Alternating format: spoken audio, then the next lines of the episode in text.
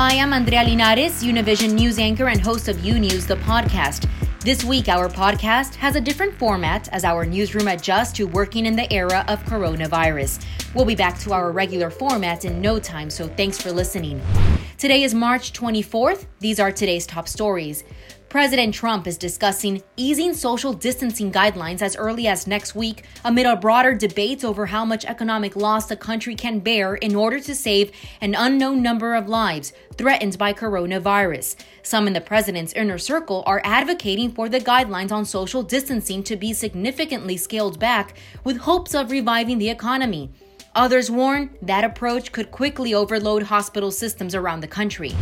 On Capitol Hill, congressional and White House officials say a deal appears to be close on a nearly $2 trillion measure aimed at easing the economic damage inflicted by the pandemic.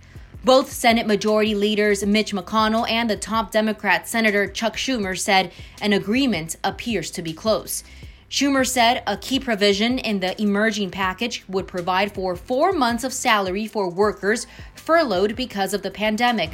And the Dow jumped more than 1500 points in midday. The S&P 500 surged more than 7% and the Dow jumped more than 1500 points in midday trading as a wave of buying interrupted what has been a brutal month of nearly non-stop selling.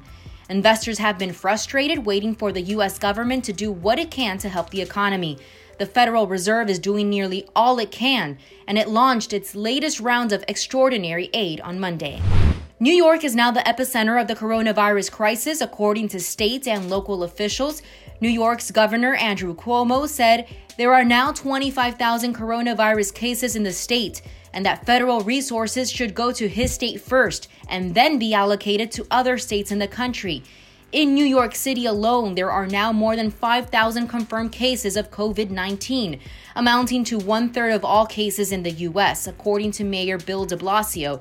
While medical supplies will dwindle in the coming weeks, later in April and into May, it will get worse and they could run out of ventilators in one week. India begins the world's largest lockdown on Wednesday. Prime Minister Narendra Modi announced in a TV address. He warned citizens to stay inside or risk inviting the pandemic into their homes. He also pledged $2 billion to bolster the country's beleaguered healthcare system.